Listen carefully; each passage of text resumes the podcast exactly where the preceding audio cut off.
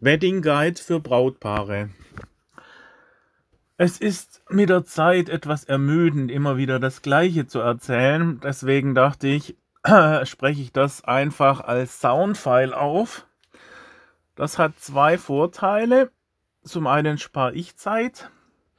Man kann dann das Vorgespräch für konkrete Themen nutzen, die sich spezifisch dann auf die eigentliche Veranstaltung beziehen dass man da die äh, konkreten Themen durchspricht und keine solchen allgemeingültigen, die man eigentlich bei jedem Fotografen in irgendeiner Form erhält. Die meisten haben das als PDF-File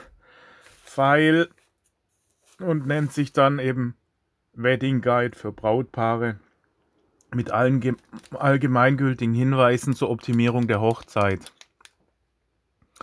Was ich halt schon erlebt habe, ist, also wenn ich es besonders gut gemeint hatte, äh, ja, das ist diese Hochzeit, die ich immer wieder zitiere, die ging ziemlich, äh, sagen wir mal, da ist ziemlich viel schief gelaufen. Habe ich dann mir echt wochenlang danach Gedanken gemacht, wie das passieren konnte, wo ich es eigentlich recht gut gemeint hatte.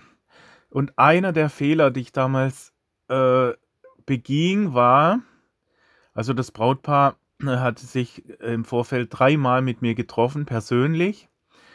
Und jedes Mal habe ich eine Stunde berichtet.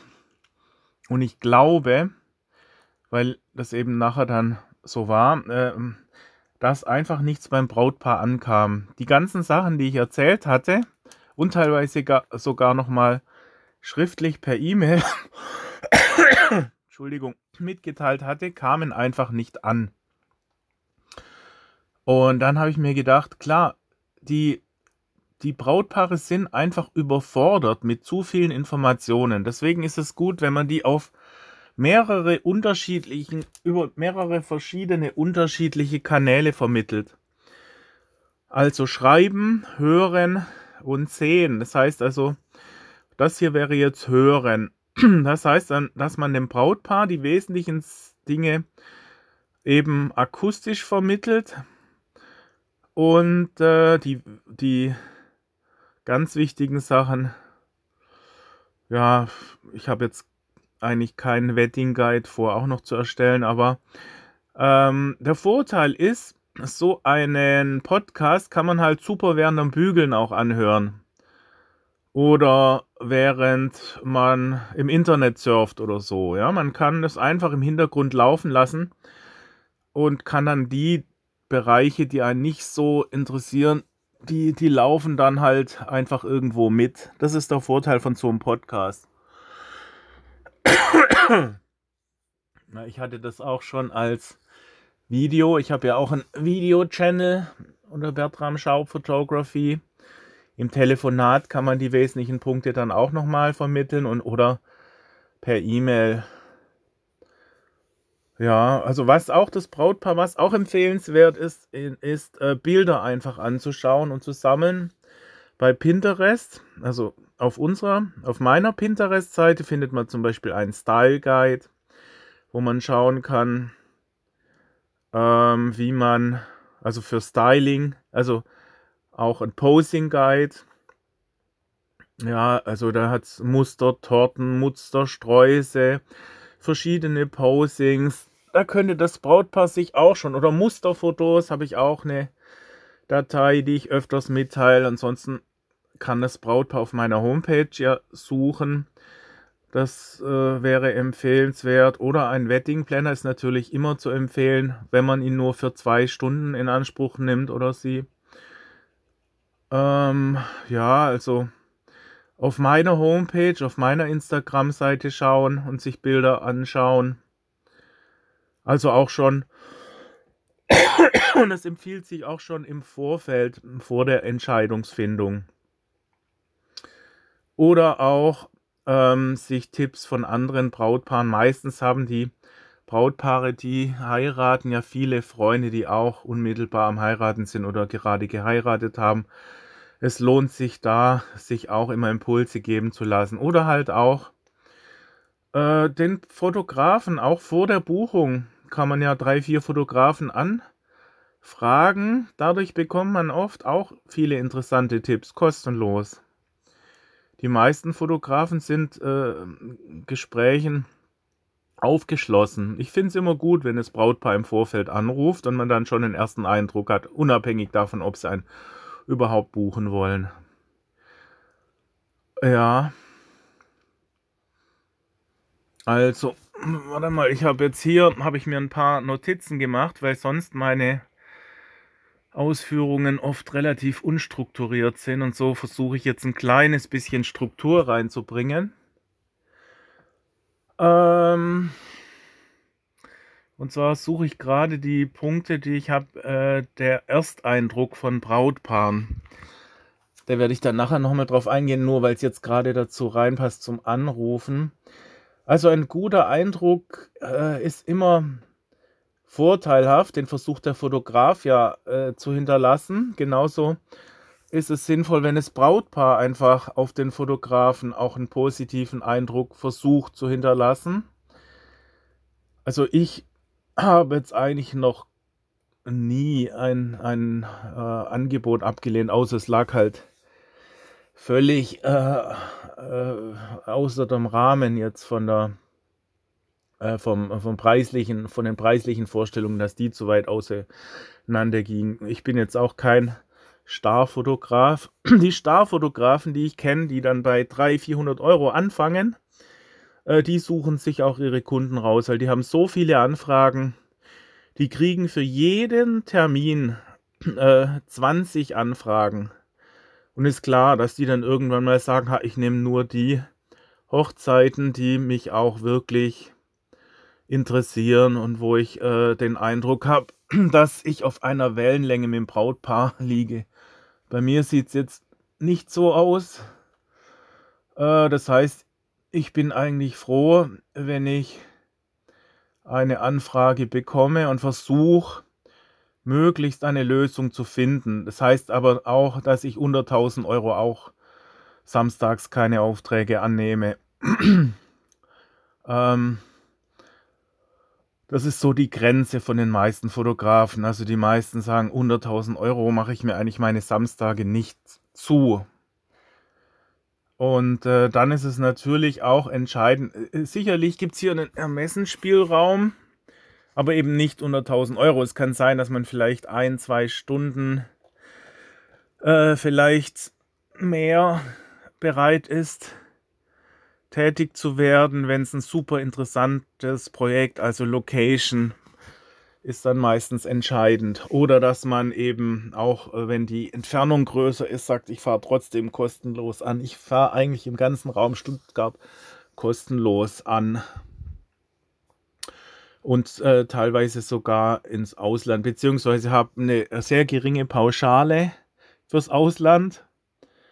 Also für Mallorca und äh, ja, in das nähere europäische Ausland ist die Pauschale 300 Euro. Das heißt, die ganze Zeit äh, für einen Flug ist kostenlos. Allerdings bin ich dann auch erst ab, ab 10 Stunden buchbar für Auslandeinsätze weil es sich sonst einfach nicht lohnt. Ich muss ja dann auch noch äh, äh, Hotel äh, äh unter Umständen, ja, das äh, eine bis zwei Übernachtungen muss man dann auch noch äh, unterbringen. Ähm, ja, jetzt zu den Parametern, also zu den Empfehlungen. Wie? Also dieses Wedding Guide soll dazu dienen, dass es zu guten Ergebnissen führt bei der Hochzeit. Und da fange ich jetzt mal an bei den Parametern für die Bildqualität. Die meisten denken, das ist der Fotograf und seine Ausrüstung. Und es ist nicht so. Also theoretisch kann man dann ja auch den Onkel einsetzen, weil ja der, die Hauptpunkte sind gar nicht der Fotograf, sondern sind das Licht beziehungsweise sind äh, das Brautpaar selbst. Äh, jetzt ist nur das Problem, dass Onkel Bob, so wird er bei den äh, Fotografen eigentlich genannt, das ist sehr häufigste Fall, dass äh, die Brautpaare sparen wollen und setzen Onkel Bob ein. Aber das ist dann das Problem, äh, ähm, dass er halt, ist die Frage, ob er das Licht richtig erkennen kann. Und damit kommt dann doch wieder der Fotograf zur Geltung, beziehungsweise ob er wirklich in der Lage ist, das Brautpaar richtig zu konditionieren, dass es zu diesen Top-Bildern kommt. Ja, da habe ich dann extra äh, Soundfiles bzw. Podcast-Folgen aufgesprochen, wo ich dann versuche zu erklären, wie die Zusammenhänge sind. Äh, äh, wieso es dazu führen kann, dass wenn das Brautpaar äh, sich ja nicht entsprechend ähm, vorbereitet wird, dass es dann zu keinen guten Bildergebnissen führt. Aber das ist komplexer, das Thema. Habe ich einen extra File äh, erzeugt. Also, Brautpaar ist super wichtig. Das heißt auch das Verhältnis zwischen Brautpaar und Fotograf. Es ist, das Brautpaar sollte selber, das, die, die Fotografen sind dem Brautpaar eigentlich äh, versucht auch der Fotograf rauszufinden, ob das harmonisiert, weil es super wichtig ist für gute Bilder, dass das Brautpaar einfach sich wohlfühlt. Und äh, wenn es ein negatives Gefühl hat, ist es das Beste, einen anderen Fotografen zu suchen, weil das einfach super wichtig ist für die Party, für das Zusammenspiel, für die Bilder. Wie gesagt, das nächste ist dann das Licht. Und dann kommt auch schon die Planung, wobei der Fotograf versucht, noch zu retten, was geht, weil meistens äh, wird ja erst die Location und die Planung durchgeführt und dann erst der Fotograf angefragt und oft nicht involviert in die Planung. Dann ist wichtig für die gute Bildqualität die Erfahrung des Fotografen und dann erst die spezifischen und technischen Kenntnisse, was die Fotografie angeht. Und dann weit drunter kommen dann Sachen wie äh, praktisch die Ausrüstung des Fotografens oder äh, ja, dazwischen irgendwo noch die Fähigkeit, schnell Bildmotive zu erfassen und vielleicht auch die Umgangsformen, aber das, das fühlt in, äh, spielt in das Verhältnis Fotograf-Brautpaar mit rein. Umgangsformen und die, die Art, ähm, mit dem Brautpaar entsprechend umzugehen, das ist auch sehr wichtig dass man adaptiv ist und erkennt, wie das Brautpaar drauf ist. Da gehe ich später im Bereich ein, in einem Unterpunkt ein. Ähm, den habe ich getauft. Das Auftreten des Fotografen. Da gibt es nämlich drei, mindestens drei verschiedene Grundstrukturen. Früher habe ich das Brautpaar einen Formular ausfüllen lassen und das mussten sie ankreuzen, so dass ich mich dann entsprechend einstellen kann, weil es ist nicht immer so. Auch bei den Bildern kann man sich bis zu so wie es der äh, Braut, wie es der Fotograf eben zulässt. Wie gesagt, Starfotografen, die sind da relativ ähm, überzeugt äh, und wollen eigentlich keinen anderen Bildstil. Ich lasse zumindest mit mir reden. Man kann ja auch andere Presets drüber laufen lassen. Wobei ich jetzt, äh, ja, oder auch beim Verhalten. Es, es, heißt ja immer, ja, man möchte eher einen Fotografen, der zurückhaltend ist oder eher einen, der ein bisschen offensiver ist.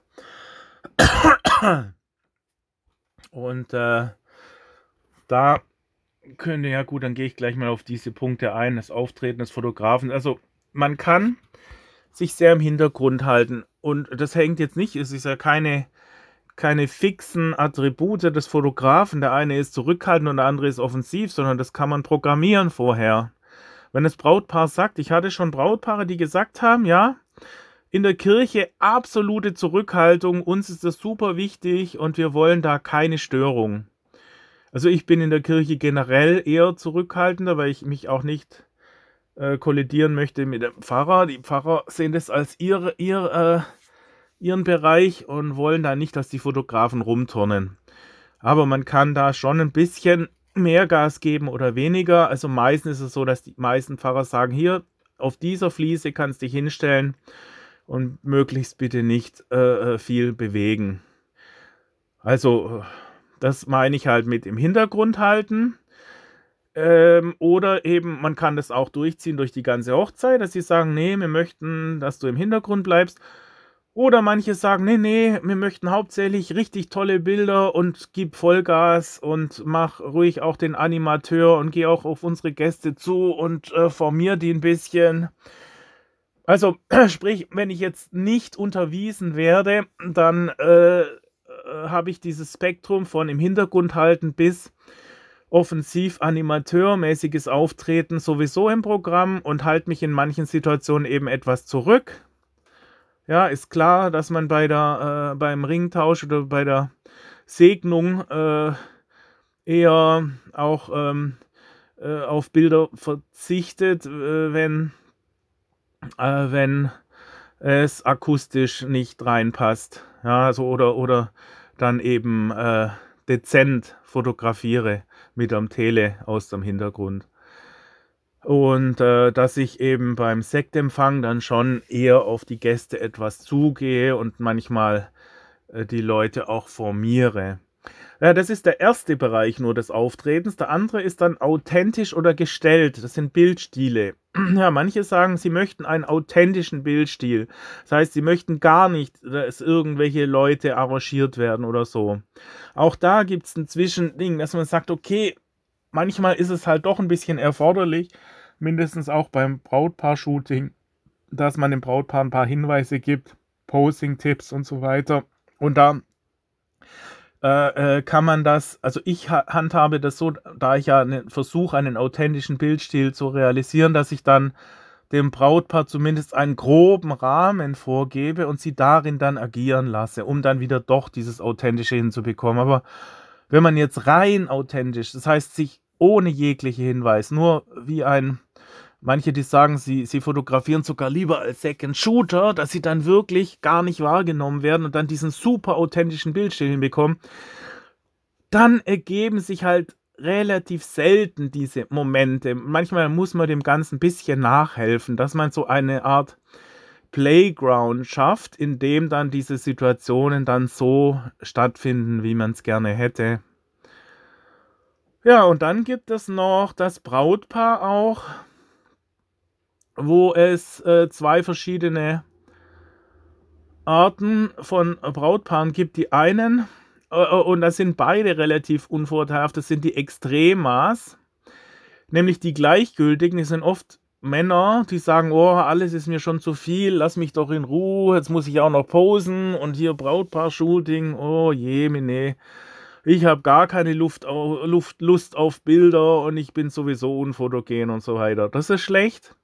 Und genauso schlecht ist der andere Bereich, das, dieses Überregulieren, ja, dieses hundertprozentige und sagen, alles muss hundertprozentig stimmen und äh, äh, oft hab, erlebe ich, dass die Brautjungfern oder die Trauzeugen wie die Wilden die ganze Zeit an diesem Brautkleid rumzupfen und es sortieren, obwohl es gar nicht nötig ist, wenn man bloß ein, ein Porträtshooting macht, dann braucht man ja das Brautkleid nicht die ganze Zeit sortieren. Das kostet nur eine Menge Zeit. Und das meine ich halt, oder dieses Buchhaltermäßige. Ich sage immer grob, seid zufrieden, 80 Prozent. Mehr kriegt man nicht hin bei einer Hochzeit, weil es ist ein, äh, nicht wie bei einem Film, wo man jede Szene dreimal wiederholen kann und so. Das muss gleich packen, passen. Und äh, da muss man sagen, okay, von vornherein äh, äh strebe ich gar nicht 100% an, sonst geht womöglich was richtig Wichtiges schief. Man muss grob 80% an, äh, anstreben und sagen, okay, ein paar Punkte, die gehen, die gehen meistens unter. Das, äh, das kann man nicht. Äh, dann sagt man, ja, wo ist denn jetzt, äh, was weiß ich, das Spielzimmer habt ihr nicht fotografiert.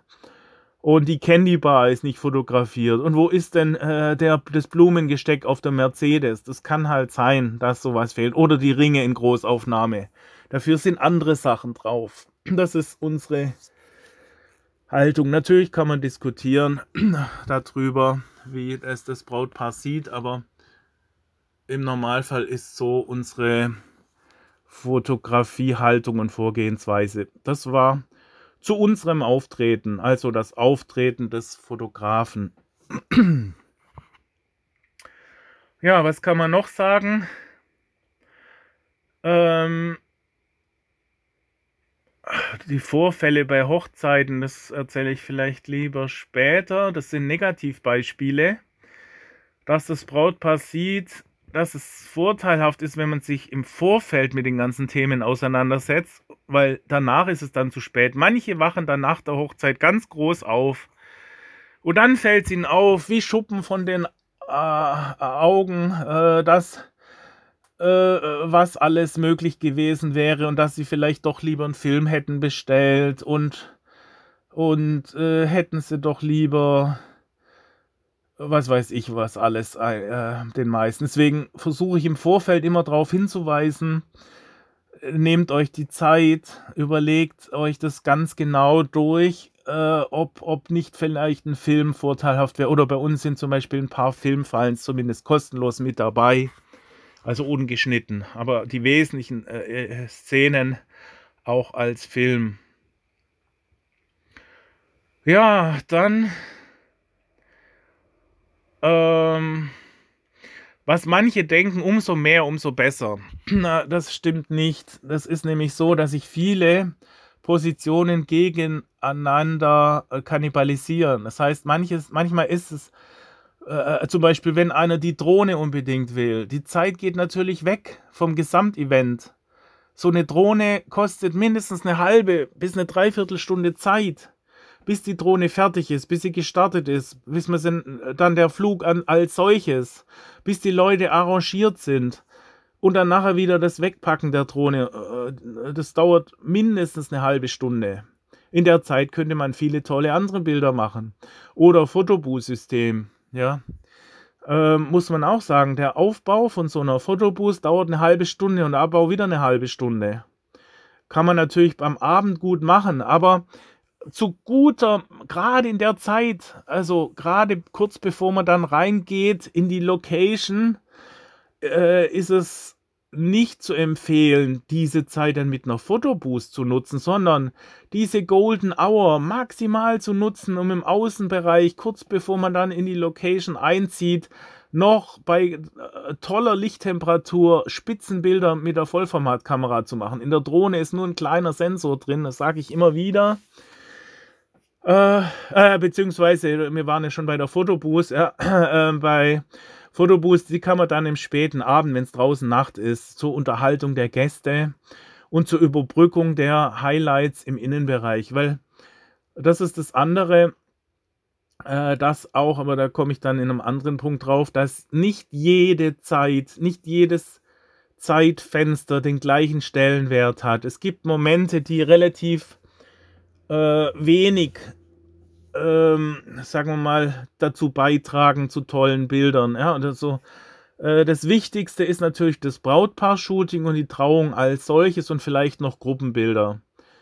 Aber wenn man halt eine Reportage will von dem Tag, dann ist es die, diese Gesamtstory, besonders in einem Film dann, ist halt dann wichtig. Und dann muss man halt auch diese Momente überbrücken, die dann nicht so nicht so förderlich sind. Es gibt zum Beispiel negative Punkte, das ist beim, beim Essen. Da ist es nicht nur nicht besonders ergiebig bezüglich Fotografie, sondern sogar nachteilig. Die Leute fühlen sich gestört beim Essen. Deswegen setzen wir da aus. Die Zeit äh, äh, spendieren wir, die ist kostenlos, die wird nicht als solche berechnet die Zeit während dem Essen. Also da fotografieren wir nicht, aber in dieser Zeit könnte man dann zum Beispiel die Fotobooth aufbauen. Und Fotobooth ist wirklich eine, ein Geschenk an die Gäste, die Gäste und die Kinder, ein, als super Highlight. Also jedes Mal haben wir bisher erlebt, dass die Fotobooth ein unglaublicher Magnet war und eine, äh, einen Begeisterungssturm ausgelöst hatte. Ja. Äh, dann, was manche, wenn sie schon äh, ihr Budget immer anführen und sagen, ja, unser Budget lässt es nicht zu, dann sollte man halt auf ein Meeting, ein Live-Meeting, also sprich ein Treffen in einem Café, möglichst verzichten und es über ein, eine, äh, über Skype oder Zoom oder wie auch immer diese ähm, Videokonferenzsysteme heißen, realisieren. Wir haben alle Möglichkeiten. Ja, dann Besichtigung der Location. Es ist also wirklich erst jenseits 2000 Euro äh, sinnvoll, weil es einfach zu viel Ressourcen verbraucht. Oder was wir auch mal hatten, dass ein Brautpaar meinte, ob wir einen Beamer mitbringen können. Und ich habe es gut gemeint, habe den Beamer mitgebracht. Aber äh, dann bin ich beschäftigt mit dem Aufbau, mit der Erklärung, mit äh, dann kommen Fragen von dem Trauzeugen.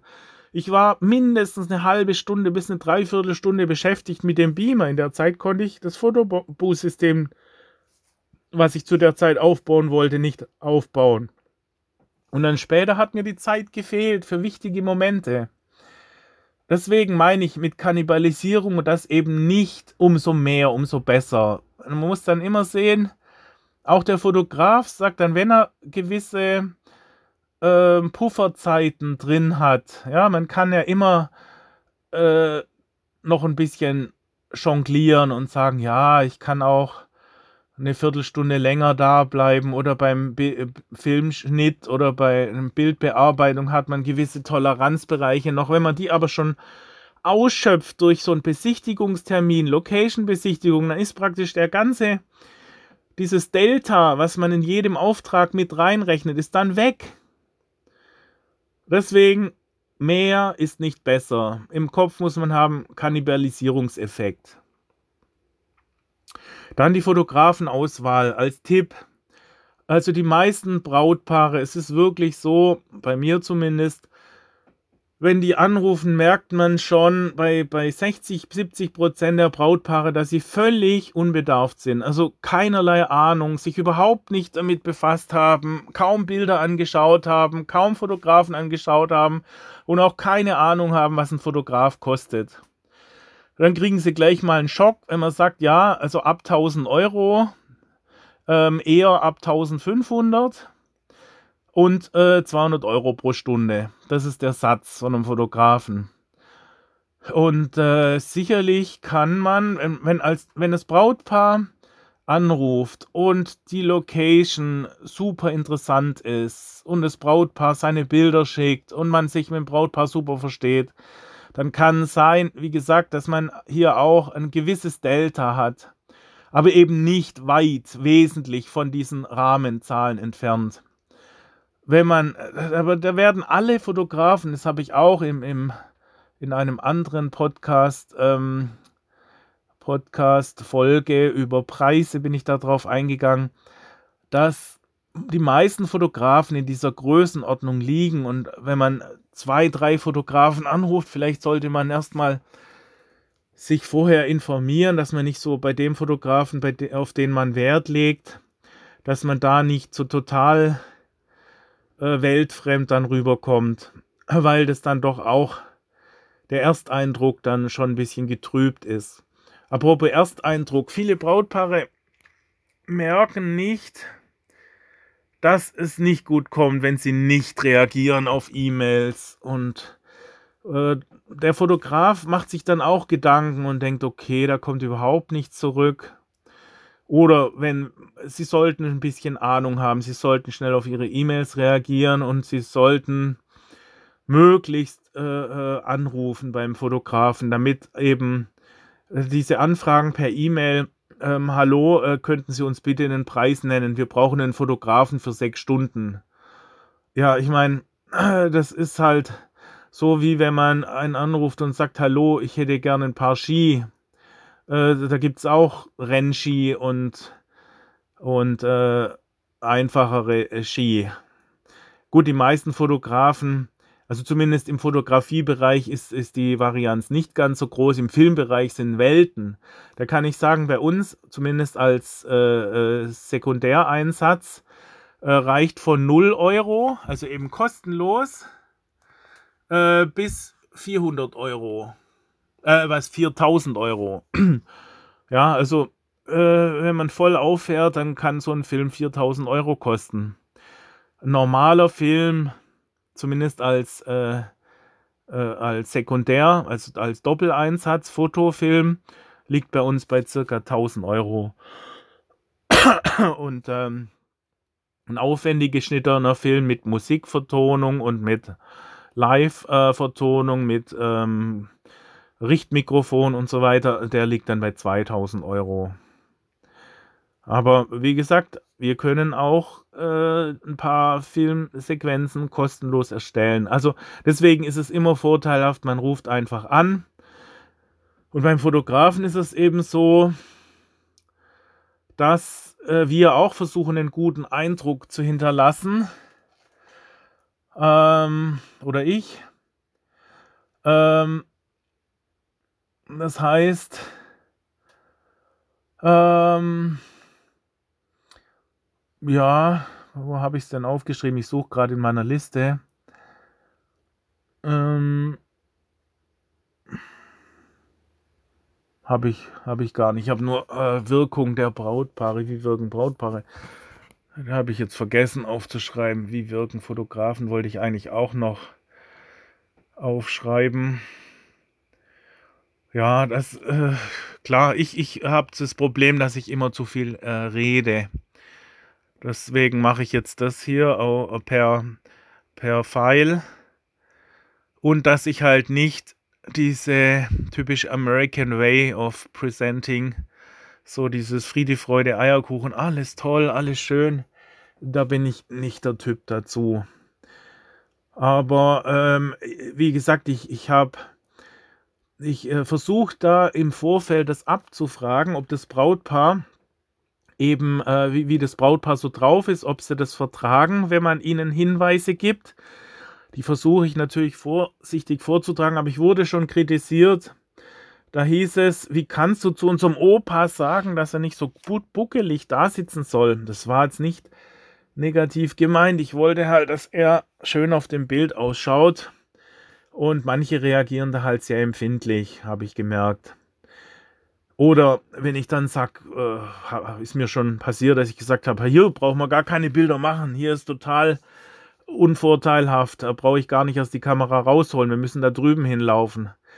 Dass die Leute dann schon äh mit weit aufgerissenen Augen dachten, was geht hier ab jetzt, ja. Ähm, da muss man natürlich dann auch, halt, das meine ich immer mit adaptiv, ja, äh, dass man sagt, okay, oh, das Brautpaar ist da eher im Zweifel dann halt einfach knipsen und schauen, was man hinkriegt.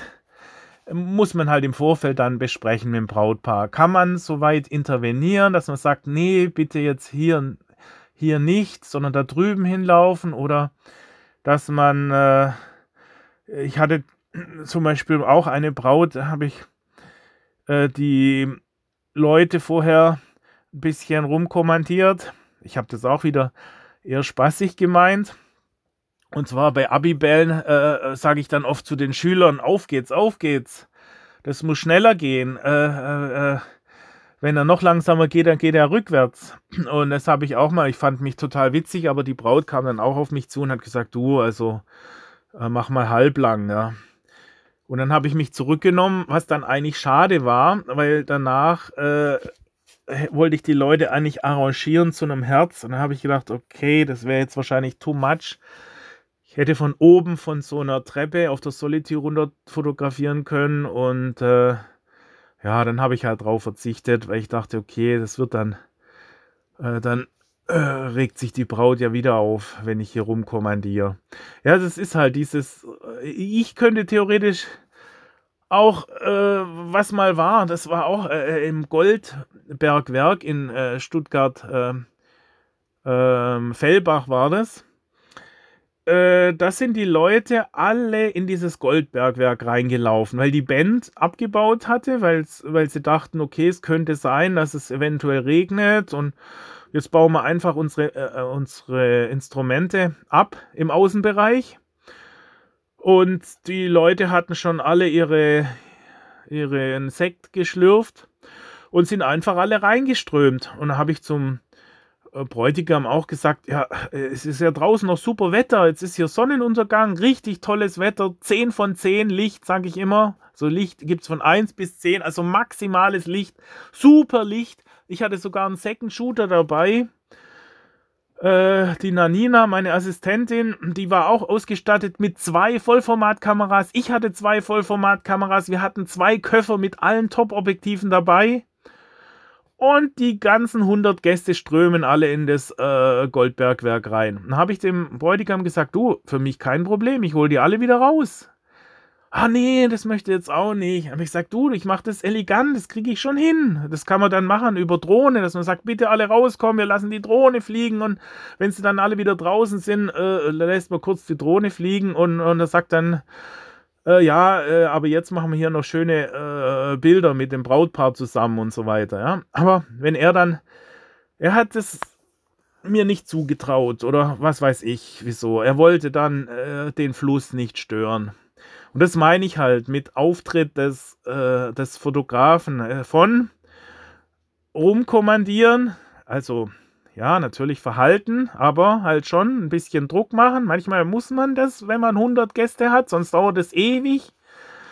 Äh, äh, oder von Gänseblümchen-Mode, ja, ganz zurückhaltend im Hintergrund. Alles ist möglich. Und das muss man halt dann in der eigentlichen Vorbesprechung durchsprechen.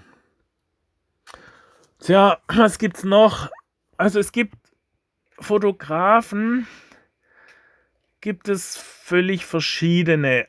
Ja, wenn ich jetzt sage, auch wie Brautpaare gibt es völlig verschiedene Arten. Ich habe die, so wie gibt es ja vom, wie heißt der Beck, ein Coach, der, der im Vertrieb ist, der seine Kunden einteilt in Delfine und in Hai und, und Wal und so weiter.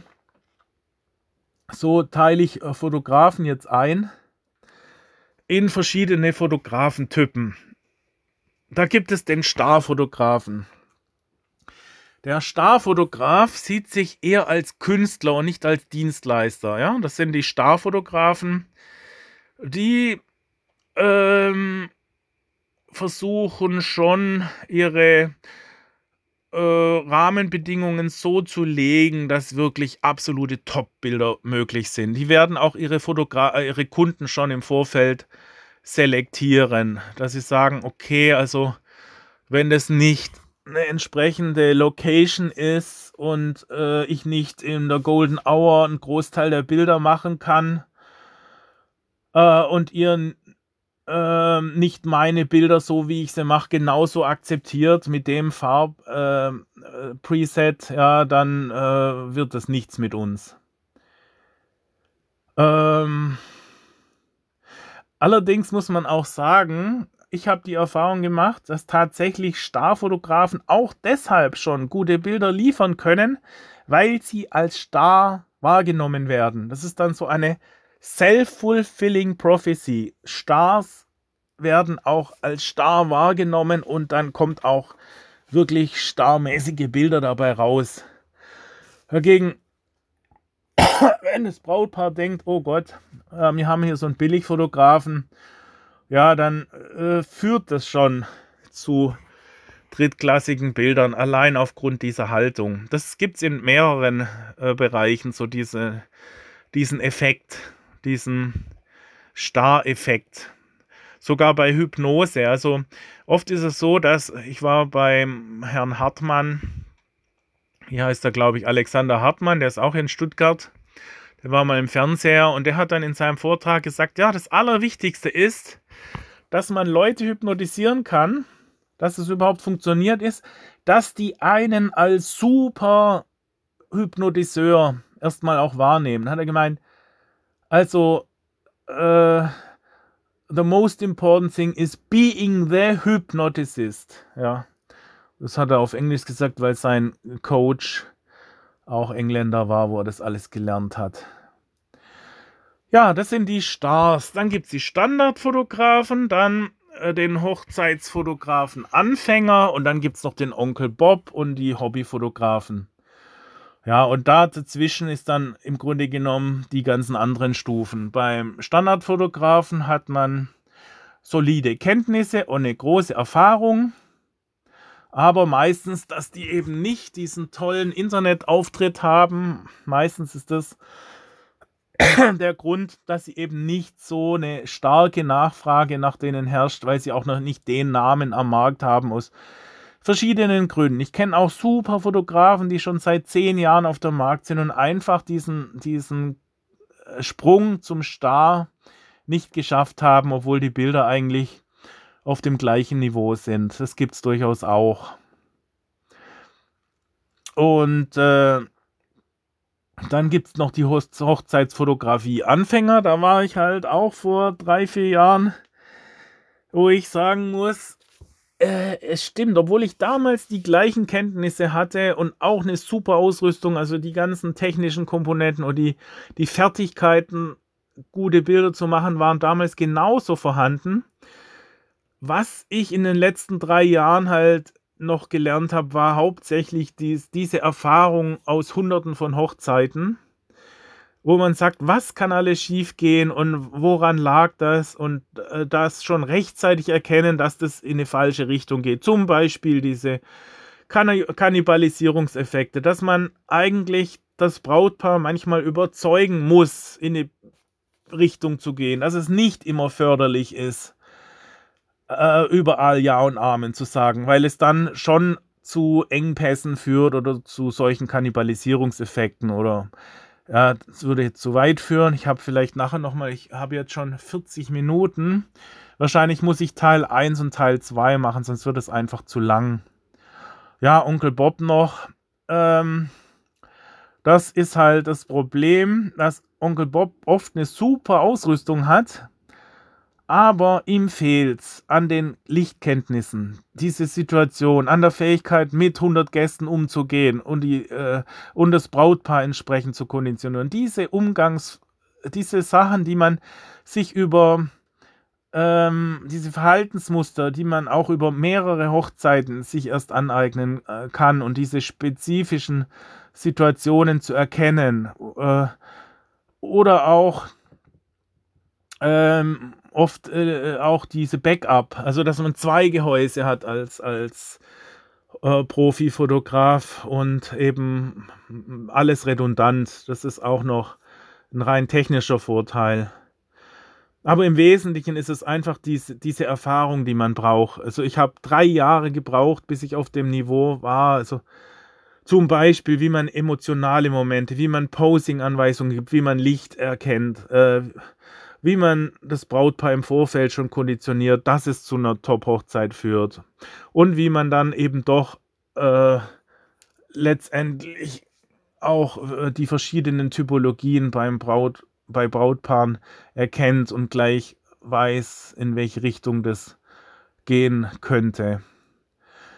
Und was auch nicht zu unterschätzen ist, oft ist es so, dass diese Uncle Bobs dann auch eine gewisse Zuwendung erwarten. Ich habe mal mit einem Freund, der eingesetzt war, der zwar kein Fotograf ist, aber der auch Hobbyfotograf ist. Und dann hat er für einen Kumpel, äh, hat er 13 Stunden lang fotografiert wie ein Wilder, hat über 1000 Bilder dann abgeliefert.